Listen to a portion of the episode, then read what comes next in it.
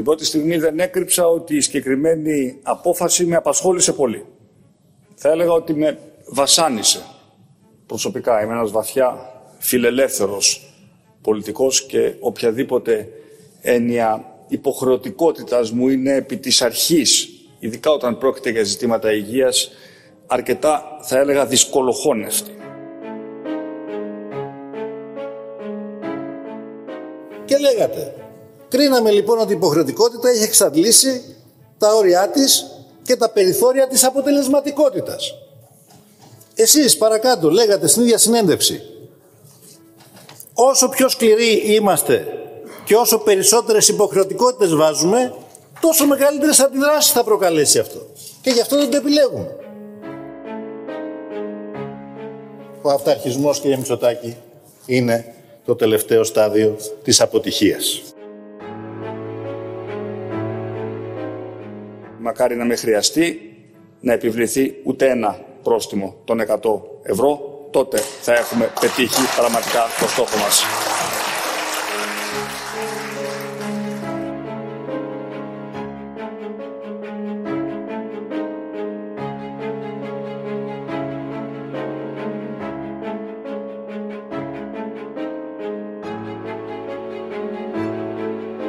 Έχει συμβεί και ξανασυμβεί στην πανδημία. Αυτό που ξορκίζεις, έρχεται μετά ο ιό και σε αναγκάζει να το υιοθετήσεις. Συμβαίνει τώρα ξανά με την επέκταση της υποχρεωτικότητας. Η κυβέρνηση την απέρριπτε, φοβούμενη τι αντιδράσεις, την επέβαλε όμως τώρα προσπαθώντας να σπάσει το τείχος της άρνησης μισού εκατομμυρίου πολιτών άνω των 60 ετών. Πώς πάρθηκε αυτή η απόφαση και πότε θα θεωρηθεί επιτυχημένη, Αντέχει και για πόσο ακόμη το σύστημα υγείας; Κυρίες και κύριοι είναι το Radio K, το εβδομαδιαίο podcast της Καθημερινής. Είμαι ο Μιχάλης Τσιντσίνης και σήμερα θα συζητήσουμε την υγειονομική κατάσταση με τον άνθρωπο που είναι επιφορτισμένος από την αρχή να την παρακολουθεί σε κεντρικό επίπεδο. Τον Υπουργό Επικρατείας Άκης Σκέρτσο.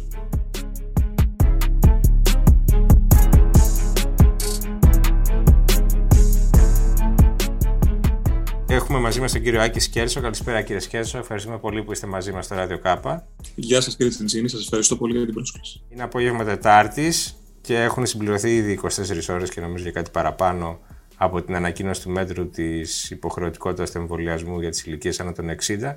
Και ήθελα να μου δώσετε μια εικόνα, δηλαδή ποια είναι η πρώτη αντίδραση, η πρώτη επίπτωση του μέτρου. Η πρώτη αντίδραση σε ό,τι έχει να κάνει με τα ραντεβού τα οποία κλείνονται ε, είναι εντυπωσιακά καλή.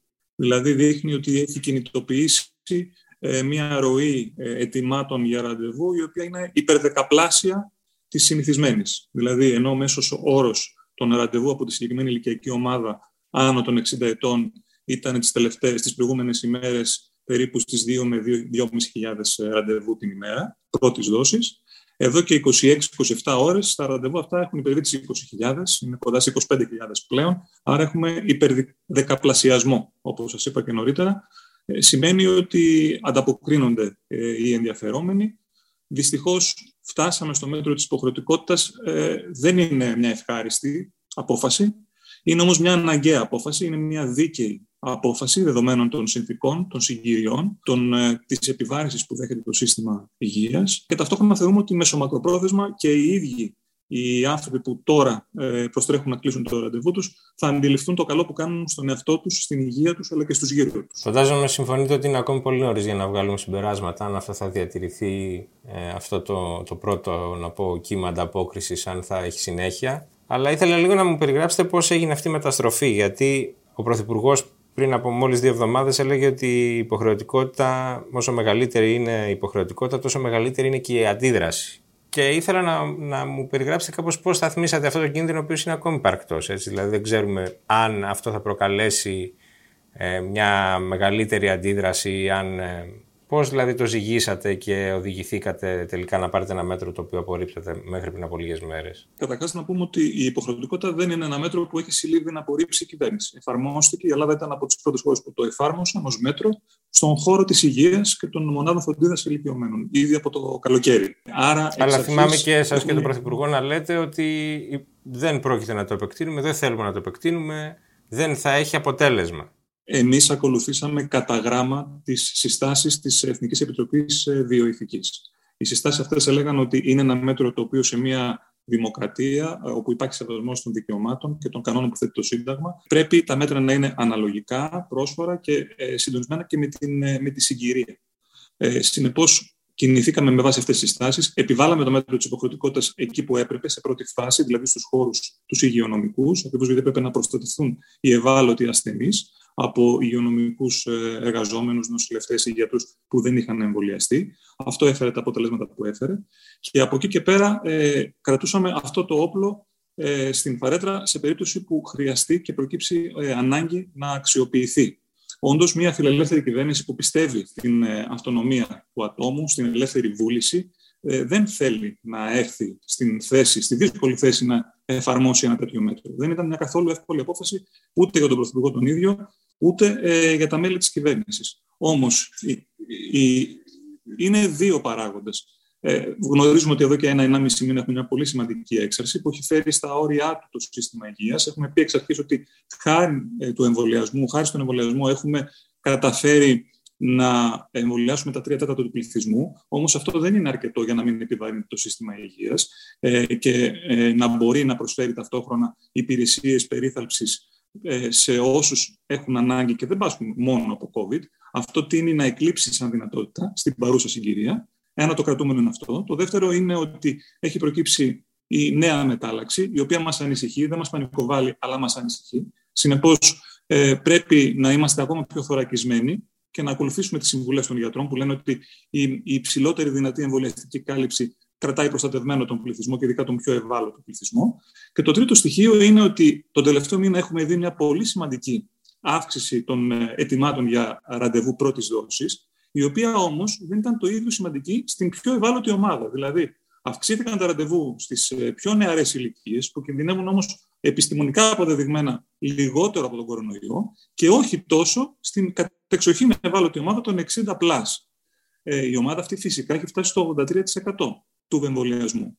Όμως το 17% είναι ένα πολύ υψηλό ποσοστό. Και βλέπουμε ότι σε άλλες χώρες, όπως είναι η Πορτογαλία, όπως είναι η Δανία, όπως είναι η Σουηδία, όπου οι πολίτες άνω των 60 ετών έχουν εμβολιαστεί σε συντριπτικά ποσοστά, 99,5%, 99,1% ή 93%, εκεί η πίεση στο σύστημα υγείας, στις βαριές νοσηλίες, στις ΜΕΘ, στους θανάτους, είναι πολύ πολύ μικρότερη. Είναι έως και 10 φορές μικρότερη και αυτή είναι η το πραγματικό όφελος του εμβολιασμού. Σε ό,τι έχει να κάνει με την προστασία των ανθρώπων, την προστασία της ανθρώπινης ζωής, αλλά και την ε, ε, καλύτερη δυνατή διαχείριση των πεπερασμένων πόρων που έχει κάθε εθνικό σύστημα υγείας. Έπαιξε ρόλο στην απόφαση στο γεγονός ότι ήδη είχαν προηγηθεί κάποιες ευρωπαϊκές χώρες, η Αυστρία και σε επίπεδο προθέσεων η Γερμανία. Ότι δηλαδή είχε οριμάσει κάπως η συζήτηση, περιμένατε να οριμάσει αυτή η συζήτηση περί υποχρεωτικότητας για να λάβετε τις αποφάσεις σας, ή έπαιξε περισσότερο ρόλο η ελληνική ιδιαιτερότητα που περιγράφεται ότι εμείς είχαμε στους ε, πολίτες μεγάλης ηλικίας χαμηλότερα ποσοστά κάλυψης; Η Ελλάδα έχει πράγματι μια ιδιαιτερότητα και αυτή είναι ότι είμαστε η δεύτερη ε, χώρα στην Ευρώπη ε, με το υψηλότερο μερίδιο πληθυσμού άνω των 60. Ο κορονοϊός είναι ένας ιός ο οποίος κατεξοχήν επιτίθεται στους ε, ανθρώπους αυτής της ηλικίας. Βλέπουμε ότι 9 στους 10 θανάτους αφορούν πολίτες άνω των 60 ετών. Οι 7 στις 10 νοσηλίες σε ΜΕΘ στη χώρα μας αφορούν πολίτες άνω των 60 ετών. Άρα μιλάμε για ένα απολύτως στοχευμένο και αναλογικό μέτρο. Γι' αυτό και δεν έχει καμία, ε, καμία θέση, καμία λογική ή κάποιο νόημα η συζήτηση περί οριζόντιων μέτρων υποχρεωτικότητας που γύρει αυτή τη στιγμή η αντιπολίτευση μέσα στην αμηχανία της να, για άλλη μια φορά να βρεθεί απέναντι σε μια κυβερνητική πολιτική για τη διαχείριση της πανδημίας και την αποτελεσματικότερη δυνατή αντιμετώπιση της. Το μέτρο είναι στοχευμένο, είναι στοχευμένο, στοχεύει στην πηγή του προβλήματος. Το πρόβλημα αυτή τη στιγμή για το σύστημα υγείας είναι η συσσόρευση ασθενών αυτού του συγκεκριμένου ηλικιακού γκρουπ, που είναι πολύ ευάλωτοι, διότι συνήθως πάσχουν από, και από άλλα υποκείμενα νοσήματα που πυροδοτούνται από τον κορονοϊό. Άρα πρέπει να δράσουμε στοχευμένα. Είπε και κάτι άλλο όμως ο αρχηγός της αξιωματικής αντιπολίτευσης και δεν είναι ο μόνος που το λέει. Ότι ακόμη και αν πετύχει το μέτρο και δούμε ότι μεταστρέφονται πολλοί πολίτες από αυτό το μισό εκατομμύριο που, στο οποίο στοχεύεται, ε, δεν μας λύνει το άμεσο πρόβλημα της πίεσης στο σύστημα υγείας. Γιατί η ανοσία θέλει περίπου δύο μήνες για να αναπτυχθεί, άρα δεν θα έχουμε άμεσα αποτελέσματα. Το Εθνικό Σύστημα Υγείας θα εξακολουθήσει να πιέζεται και το ερώτημα είναι πόσο ακόμη αντέχει. Το ερώτημα θα έπρεπε να στραφεί προς τον κύριο Τσίπρα. Τι άλλο προτείνει; Διότι δεν ακούμε κάποια αντίστοιχη ρεαλιστική και εφαρμόσιμη. Α μην πάμε τώρα σε αυτό. Το λέω, το επικαλέστηκα απλώς. Δεν, δεν το λέει μόνο ναι, εκείνος. είναι ένα Πρέπει όμως να είμαστε πρέπει να είμαστε πρακτικοί όμως. Ναι. Και πρέπει ε, τα πράγματα τα οποία λέμε να είναι Πρακτικά πώ. Από την αντιπολίτευση τα ίδια και τα αντίθετά τους. Ταυτόχρονα την ίδια στιγμή. Η αντιπολίτευση μας έλεγε και μας κατηγορούσε την, το καλοκαίρι ότι εκμαυλίζουμε και εξαγοράζουμε τους νέους με τα οικονομικά κίνητρα τα οποία δόθηκαν και τα οποία πέτυχαν το στόχο τους, διότι οι νέοι είναι μια, η λιγότερο ευάλωτη ομάδα στον κορονοϊό, άρα είχαν και το μικρότερο δυνατό κίνητρο να προστρέξουν στον εμβολιασμό. Συνεπώς, το οικονομικό κίνητρο, αυτή η όθηση και η επιβράβευση που δόθηκε, όντως συνέβαλε σημαντικά να πάμε από το 15% εμβολιασμού στους 18 στο 70% που είμαστε σήμερα. Αλλά δεν έχει κάποιο νόημα να δώσουμε οικονομικό κίνητρο στο 17% των 60 πλάς, οι οποίοι είναι οι πιο ευάλωτοι και πρέπει οι ίδιοι να φροντίζουν την υγεία τους. Πρέπει κάθε φορά να είμαστε υπεύθυνοι και προσανατολισμένοι στο αποτέλεσμα. Ακόμη και αν το μέτρο που, στιγμή... που ελήφθη χθες τελεσφορήσει, δεν πρόκειται να έχει να βοηθήσει το σύστημα υγείας για τους επόμενους δύο μήνες. Συμφωνούμε σε αυτό. Άρα ήθελα να μου απαντήσετε πρακτικά και ανεξάρτητα τώρα από το τι λέει η αντιπολίτευση, ε, πόσο αντέχει ακόμη το σύστημα υγείας και ποια είναι, ποιο είναι το πλάνο ας, πάνω στο οποίο δουλεύει. Το σύστημα υγείας, κύριε Τσιντσίνη, βρίσκεται σε καλύτερη κατάσταση από ό,τι ήταν στο τρίτο κύμα, όπου είχαμε lockdown και δεν είχαμε εμβόλιο. Το σύστημα υγείας δεν έχει καταρρεύσει παρά την ε, επιθετική ρητορική της ε, και την ε, ε, τις διατυπώσεις που κάνει η αντιπολίτευση για την κατάσταση στην οποία βρίσκεται. Έχουμε αυτή τη στιγμή 650 διασωληνώσεις. Θυμίζω ότι είχαμε 850-900 διασωληνώσεις τον περασμένο Μάρτιο. Προφανώς βρίσκεται στα όρια τους σε συγκεκριμένες περιοχές της χώρας, αλλά στέκεται και αντέχει. Έχουμε επιστρατεύσει και τον ιδιωτικό τομέα. Βρίσκονται στη διάθεση του Εθνικού Συστήματος Υγείας σε όλη την επικράτεια όλες οι ιδιωτικές κλίνες και υπάρχει δυνατότητα να φροντίσουμε όσους ανθρώπους, όσους ασθενείς έχουν ανάγκη να νοσηλευθούν. Άρα δεν βρισκόμαστε στα όρια του συστήματος υγείας και τα μέτρα αυτά τα οποία λαμβάνουμε έχουν σαν στόχο να φέρουν και άλλους από την πλευρά του εμβολιασμού και έτσι να δημιουργήσουμε τις κατάλληλες άμυνες. Δεν σας φοβίζει, μήπως στις γιορτές υπάρξει ας πούμε, μια μεγαλύτερη εξάπλωση όπως ήθιστε να συμβαίνει και αυξηθεί ακόμη περισσότερο η πίεση. Είπατε ότι είναι οριακή η κατάσταση. Μήπως ξεπεράσουμε το όριο μετά τις γιορτές; Δεν είναι αυτός ένας φόβος; Δεν είναι το μοναδικό μέτρο αυτό το οποίο έχουμε πάρει. Έχουμε περιορίσει την δυνατότητα πρόσβασης σε ακόμα περισσότερους χώρους ε, σε όσους είναι ανεμβολίες. Έχουμε αυξήσει σημαντικά τις υποχρεώσεις ως προς το, το testing. Είμαστε η χώρα στην Ευρώπη η οποία κάνει τα περισσότερα τεστ, άρα έχουμε την καλύτερη δυνατή επιδημιολογική επιτήρηση και βλέπουμε τις τελευταίες 10 μέρες μια αποκλιμάκωση των κρουσμάτων. Αυτό το έχουμε δει και στο παρελθόν. Ναι. Ανεβαίνει Δεν είναι όμως αυτό και κατεβαίνει από ένα εύθραυστο δεδομένο.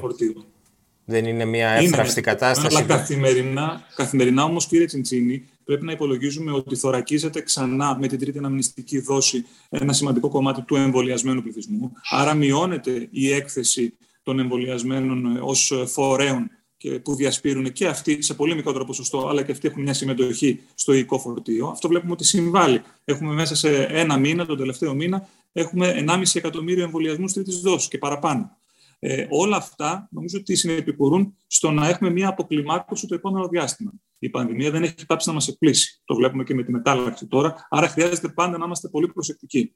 Όμως νομίζω ότι τα μέτρα τα οποία έχουν ληφθεί θα μας βοηθήσουν να βγάλουμε το χειμώνα και να, να βγούμε πολύ πιο δυνατοί ε, τον Ιανουάριο και τον Φεβρουάριο. Ένα άλλο ερώτημα είναι γιατί όμως είχαμε αυτή τη χαμηλή επίδοση, στη, τη χαμηλή κάλυψη στις μεγάλες ηλικίες και γενικότερα, δηλαδή γιατί δεν είμαστε εμείς Πορτογαλία.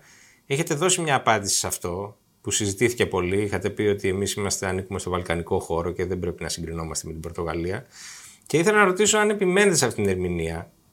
Ε, δεδομένου ότι έκτοτε έχουμε δει πιο ισχυρές και πιο βίαιες αντιδράσεις ε, στον εμβολιασμό σε χώρες όπως είναι το Βέλγιο, όπως είναι η Αυστρία, όπως είναι η Ολλανδία, καθόλου βαλκανικές. Ε, πώς, πώς εξηγείτε ότι εμείς δεν είχαμε το επίπεδο ανοσίας που θέλαμε, δεν πετύχαμε να πείσουμε δηλαδή.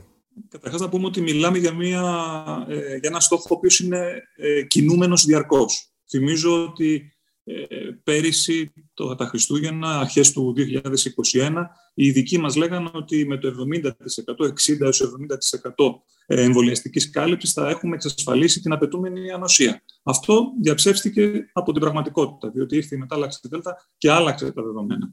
Ε, από εκεί πέρα, αν σας ρωτούσα, αν πέρυσι τέτοιο καιρό θεωρούσατε εφικτό να έχουμε πετύχει το 76-77% των ενηλίκων άνω των 18 ετών να έχουν εμβολιαστεί, θα θεωρούσατε ότι είναι ένας ρεαλιστικός στόχος με, την, ε, με τα δεδομένα της χώρας που έχουμε; Γιατί όχι; Σε ποια δεδομένα αναφέρεστε, δηλαδή αναφέρεστε πάλι στη, στο θέμα της κουλτούρας, να το πω έτσι; Ναι, αναφέρομαι στο θέμα της κουλτούρας και το θέμα της ε, συμμόρφωσης σε κανόνες. Ε, στην Ελλάδα έχουμε αυτό το πρόβλημα, το γνωρίζουμε, ότι δεν είμαστε ε, ο λαός ο οποίος ε, ε, τα, τάσσεται έτσι εύκολα κάτω από κανόνες. Ε, υπάρχει μια, ε, νομίζω, υπάρχει μια ε, à la carte κάποιες φορές ε, εφαρμογή της ε, νομιμότητας. Ε, εδώ έχει δοθεί μια πολύ μεγάλη μάχη. Έχουν δοθεί κατευθύνσεις από την επιστημονική κοινότητα, από την πολιτεία. Νομίζω ότι έχουμε πετύχει ψηλά ποσοστά. Δεν έχουμε όμως ε, δυστυχώς φτάσει ακόμα στο επίπεδο ε, της κοινωνικής πειθαρχίας που έχουν άλλες χώρες. Και εκεί όντως υπάρχει ένα κοινωνιολογικό, κοινωνικό χαρακτηριστικό, ε, το οποίο είναι και ζήτημα κουλτούρας και ζήτημα παιδείας ε, και θέλει πολλά χρόνια και χρειάζεται πολλά χρόνια για να αλλάξει. Είμαστε ψηλότερα από τον πόη μας, αλλά ακόμη χαμηλότερα από τον ευρωπαϊκό πύχη. Ναι, και αυτό το βλέπουμε όχι μόνο στον εμβολιασμό. Σε κάθε κρίσιμο κοινωνικό, οικονομικό, πολιτικό δίκτυ είμαστε κάτω από τον ευρωπαϊκό μεσόωρο. Αυτό είναι μια πραγματικότητα. Δεν πρέπει να κλείνουμε τα μάτια μας στις αδυναμίες που έχουμε ως χώρα. Η λεγόμενη σύγκληση με την υπόλοιπη Ευρώπη είναι διαχρονικός εθνικός στόχος και τον επιδητεί και αυτή η κυβέρνηση. Θέλουμε να φτάσουμε πιο κοντά στον ευρωπαϊκό σκληροπυρήνα. Αυτό έχει και κοινωνικές ε, παραμέτρους και οικονομικές και πολιτισμικές και θεσμικές. Παλεύουμε να φτάσουμε πιο κοντά στον ευρωπαϊκό κεντρικό χώρο. Προσωπικά θεωρώ ότι έχουμε πετύχει πολύ περισσότερα από αυτά που θα φανταζόταν κάποιος ότι μπορούσαμε να πετύχουμε. Πέρυσι τέτοιο καιρό δεν ήμασταν σίγουροι αν μπορεί η χώρα να στήσει ένα ε, επαρκές ε, εμβολιαστικό σχέδιο, μία ε, καμπάνια σοβαρή, μία εκστρατεία ψηφιοποιημένη, όπως και έγινε. όλα αυτά συνέβησαν, έγιναν από εμάς. Έχουμε πολλούς αναξιοποιητούς ε, θησαυρούς στο χώρο τον κρατικό, τον δημόσιο. Υπάρχει η δυνατότητα σωστής καθοδήγησης και ηγεσίας. Το βλέπουμε. Οι άνθρωποι χρειάζονται να δουν ένα ολοκληρωμένο σχέδιο για να εμπνευστούν και να ε, συνταχθούν κάτω από αυτό. Έχω εντυπωσιαστεί από τους 10-11 υπαλλήλους που έχουν υποστηρίξει την επιχείρηση Ελευθερία και το κάνουν νυχθημερών εδώ και 11 μήνες. Στο πλαίσιο αυτό της νομιμοποίησης ας πούμε, που αναφέρεται και της ηγεσίας και του παραδείγματος, του καλού παραδείγματος, το πω έτσι απλά, δεν έχει νόημα αυτό που λέγεται συνεχώς και στο, το οποίο το έχετε απαντήσει βέβαια, ε, αλλά αυτός που σου κόβει το πρόστιμο ή σε ελέγχει να είσαι βέβαιος ότι έχει ο ίδιος συμμορφωθεί στον κανόνα. Ο αστυνομικός να είναι εμβολιασμένος. Αυτό νομίζω ότι είναι ένα πολιτικό επιχείρημα και όχι ένα υγειονομικό ε, επιχείρημα ή ένα σκληρά νομικό επιχείρημα. Μα όλο αυτό το σκεπτικό το οποίο αναπτύσσεται δεν είναι πολιτικό εν τέλει. Δηλαδή ε, η προσπάθεια αυτή δεν έχει μόνο πτυχές διοικητικές ή υγειονομικές. Ναι, συμφωνώ. Α μην συγχαίουμε ζητήματα που έχουν να κάνουν ε, με την λειτουργία ενός οργάνου της τάξης με προσωπικά ταυτοτικά ζητήματα. Ε, είναι δύο διαφορετικά πράγματα. Και νομίζω ότι εδώ η, η αντιπολίτευση έχει σκοπίμως στοχεύσει στα σώματα ασφαλείας για πολιτικούς λόγους, όχι όμως για υγειονομικούς λόγους. Τα σώματα ασφαλείας, όπως έχω ξαναπεί, ε, δεν συμπεριλαμβάνονται στα 50 πρώτα ή πιο ευάλωτα επαγγέλματα στον κορονοϊό. Εμείς πάντα κάνουμε μια ιεράρχηση ως προς τα μέτρα δημόσιας υγείας που πρέπει να ληφθούν σε κάθε χώρο με βάση τον δίκτυο επικινδυνότητας. Υπάρχει συγκεκριμένος λόγος που επιλέξαμε τους ε, χώρους τους υγειονομικούς να επιβληθεί υποχρεωτικότητα, γιατί ήταν πάρα πολύ επικίνδυνοι χώροι ως προς τη διασπορά του ιού σε ευάλωτους ανθρώπους, σε ευάλωτους ασθενείς. Δεν ισχύει το ίδιο για άλλα επαγγέλματα. Άρα ας μην ε, επιλέγουμε τόσο Δεν ισχύει ας πούμε για την εστίαση όπου όλοι χαλαρώνουν και βγάζουν τις μάσκες τους και δεν ισχύει για την εστίαση ότι αυτός που σε σερβίρει θέλεις να έχεις τη βεβαιότητα ότι όπως ας πούμε εσύ προσκομίζεις το πιστοποιητικό σου για να κάτσεις να φας έτσι και εκείνος δεν είναι ε, ας πούμε επικίνδυνος για την, ε, για την υγεία σου. Ε, ισχύουν αυτά τα οποία λέτε, όμως υπάρχουν συγκεκριμένα και αυστηρά πρωτόκολλα τα οποία εφαρμόζονται στην εστίαση. Υπάρχει υποχρεωτική χρήση μάσκας καθ' όλη τη διάρκεια της βάρδιας ενός εργαζόμενου εκεί. Υπάρχει το τακτικό τέστινγκ δύο φορές την εβδομάδα. Υπάρχουν έλεγχοι που γίνονται υγειονομικοί, έλεγχοι του σώματος επιθεώρησης εργασίας και ταυτόχρονα πρέπει να λαμβάνουμε υπόψη ότι εδώ, ε, όπως συμβαίνει και στην υποχρεωτικότητα, υπάρχει μια σύγκρουση ατομικών δικαιωμάτων. Κάποιος ο οποίος εργάζεται έχει συνταγματικά κατοχυρωμένο δικαίωμα να εργάζεται.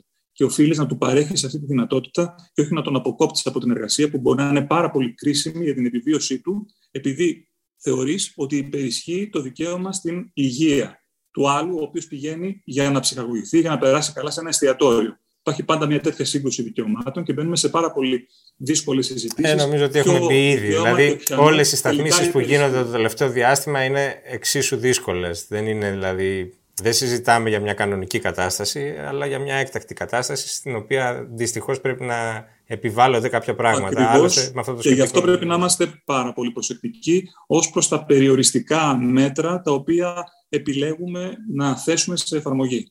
Γι' αυτό και λέμε ότι και η υποχρεωτικότητα στους ε, ανθρώπους άνω των 60 ετών δεν είναι μια καθόλου δεν είναι μια εύκολη υπόθεση.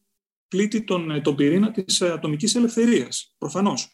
Αλλά εδώ γίνεται μια στάθμιση και λέμε ότι πρέπει να συμβεί αυτό, διότι πρώτον προστατεύονται οι ίδιοι, δεύτερον προστατεύονται οι γύρω τους, τρίτον προστατεύεται το σύστημα υγείας, ώστε να μπορεί να αποσυμφορηθεί και να μπορεί να παρέχει υπηρεσίες και σε άλλους πολίτες φορολογούμενους, οι οποίοι έχουν πληρώσει και αυτοί τις εισφορές τους προς το κράτος και απαιτούν, διεκδικούν και δικαιούνται ισότιμη μεταχείριση από το Εθνικό Σύστημα Υγείας. Έχουν κάνει το καθήκον τους, είναι εμβολιασμένοι και μπορεί να νοσήσουν και από, άλλα, ε, από άλλες παθήσεις. Πότε θα θεωρήσετε αυτό το μέτρο επιτυχημένο, ήθελα να μου πείτε έτσι για το τέλος να κλείσουμε έτσι. Δηλαδή, πού θα βάλετε τον πύχη, αν πείσουμε πόσους από τους 500.000 που απομένουν. Ιδανικά το μέτρο θα είναι επιτυχημένο αν το κάνουν όλοι. Αν φτάσουμε στο ποσοστά της Πορτογαλίας, το 99%. Ξέρω ότι αυτό δεν είναι ένας απολύτως ε, ε, ρεαλιστικός στόχος και οι μισοί να το κάνουν πιστεύω ότι θα είναι πολύ μεγάλη επιτυχία. Διότι βλέπουμε έναν δισταγμό ο οποίος είναι πραγματικά αδικαιολόγητος και δυσερμήνευτος για ανθρώπους οι οποίοι αντιλαμβάνονται τους κινδύνους που έχει ναι, ο ιός. Θα περίμενε κανείς να φοβούνται οι ίδιοι πρώτα για τον εαυτό τους. Ναι, αλλά τα παραδείγματα υπάρχουν εκεί έξω και τα βλέπουμε καθημερινά. Όλοι έχουμε ζήσει και έχουμε ιστορίες να διηγηθούμε από τις οικογένειές μας, από ανθρώπους οι οποίοι θεωρούσαν ότι είναι υγιέστατοι και βρέθηκαν να νοσηλεύονται μέσα σε δύο-τρεις μέρες στο νοσοκομείο και να ταλαιπωρούνται. Άρα, ε, ας είμαστε πάρα πολύ προσεκτικοί. Προσεγγίζουμε με ευαισθησία τις αμφιβολίες και τις ενστάσεις που έχει ο καθένας, αλλά εδώ πρέπει να υπερισχύσει τελικά το μείζον, το οποίο είναι η προστασία και της ατομικής αλλά και της δημόσιας υγείας. Κύριε Σκέρτσο, σας ευχαριστώ πολύ για τη συζήτηση. Να είστε καλά. Και εγώ ευχαριστώ.